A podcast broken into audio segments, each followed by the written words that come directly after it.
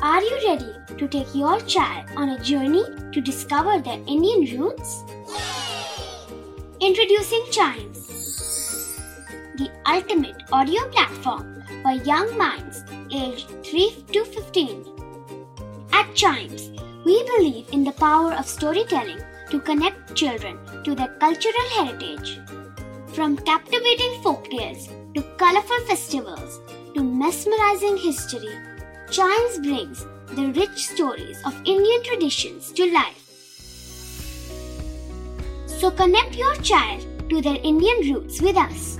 Download the app today and start the journey.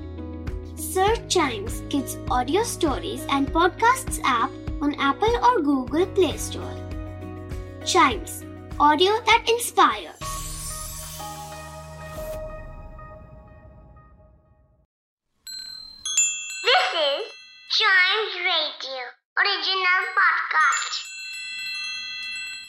School में जब भी कभी किसी स्टूडेंट की आँखों पर आई ग्लासेस देखते हैं तो ऐसा लगता है कि ये एक फ़ैशन स्टेटमेंट है।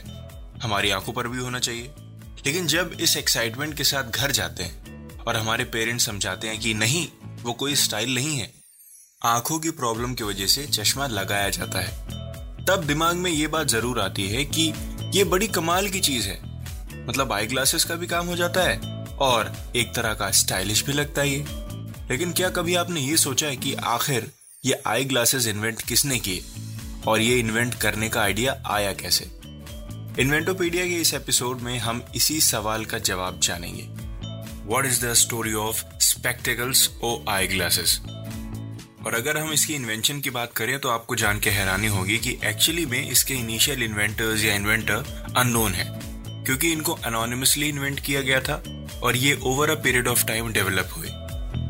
और ऐसा माना जाता है कि रोमन्स ने छोटी सी चीज़ को बड़ा देखने की एबिलिटी सबसे पहले डिस्कवर की थी, एक ग्लास का यूज़ करके। और उन्होंने ही सबसे पहले स्फीयर्स की हेल्प से क्रिएट किया था magnifying glass middle age monks भी ग्लास स्फीयर्स को ऐसा मैग्नीफाइंग ग्लास यूज़ करते थे अपने रीडिंग पर्पस के लिए। वेरेबल ग्लासेस सबसे पहले थर्टीन सेंचुरी में इन्वेंट हुए थे by Italians to be precise और कई हिस्टोरियंस का ऐसा भी कहना है कि सबसे पहले आई ग्लासेस 1284 में इन्वेंट हुए थे।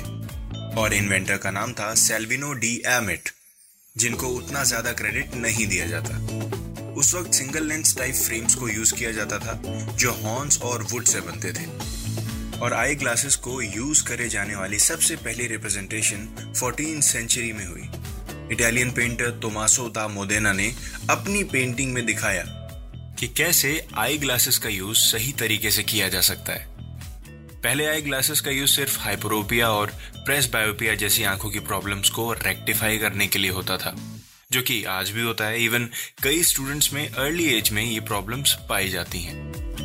हाइपरोपिया फार साइटेडनेस को कहते हैं, जिसमें इंसान को दूर की चीज़ें साफ़ दिखती हैं, पर पास वाली चीज़ें ब्लरी दिखती हैं।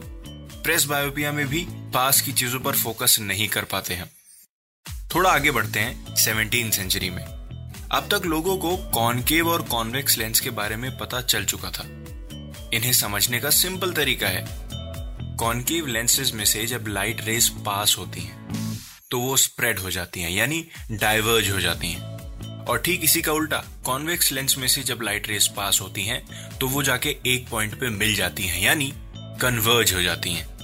इसीलिए कॉनकेव लेंस को नियर साइटेडनेस को इंप्रूव करने के लिए यूज़ करते हैं, और कॉन्वेक्स लेंस को फार साइटेडनेस को इंप्रूव करने के लिए यूज़ करते हैं। अगर इसके इन्वेंटर को क्रेडिट देने की बात करें तो स्पेक्टिकल्स इन्वेंशन से रिलेटेड फिगर्स में सबसे पहला प्रोमिनेंट नाम आता है इंग्लिश फ्रायर रॉजर बैकन का। क्योंकि उनको लेंसेस को सही तरीके से यूज़ करने वाले साइंटिफिक प्रिंसिपल्स के बारे में अच्छे से पता था। और उसका ज़िक्र उन्होंने अपनी मैन्यूस्क्रिप्ट्स में किया था इन 1733 कॉन्केव और कॉन्वेक्स लेंस के अलावा एक और टाइप के लेंसेज होते हैं बाइफोकल लेंस जो नियर साइटेडनेस और फार साइटेडनेस दोनों में यूज़ होते हैं।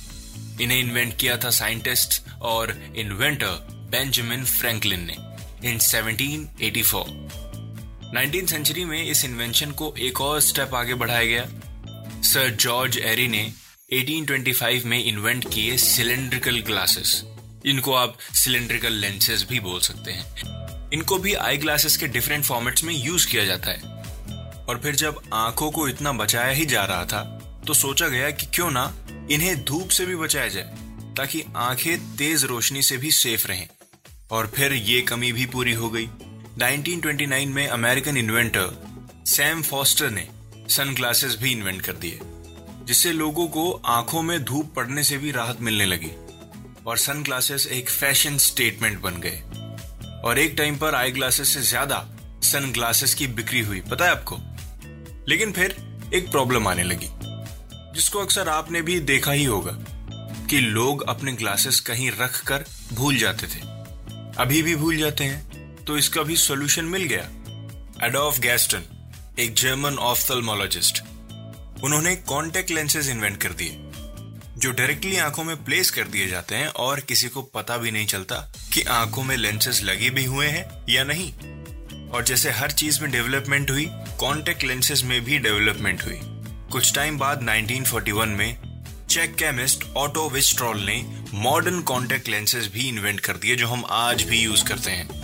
और ये कॉन्टेक्ट लेंसेज ही हैं एडोफ गैस्टन वाले। बस ये आँखों के लिए कुछ ज़्यादा ही कंफर्टेबल हैं। या फिर ये समझ लीजिए कि आँखों की कंफर्टेबिलिटी के हिसाब से ये थोड़े और सॉफ्ट होते हैं। क्रिस्टल्स और स्फीयर्स से शुरू हुई ये आई ग्लासेस स्पेक्टिकल्स की कहानी कॉन्टेक्ट लेंस तक पहुँच गई। नो डाउट इसमें काफ़ी टाइम लग गया।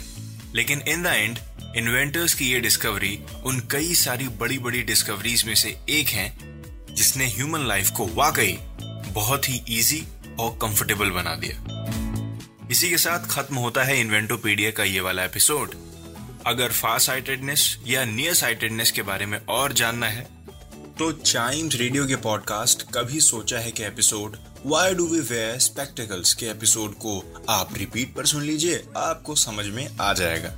मिलते हैं इन्वेंटोपीडिया के अगले एपिसोड में, एक नई इन्वेंशन एक नई कहानी के साथ। तब तक keep chiming with Chimes radio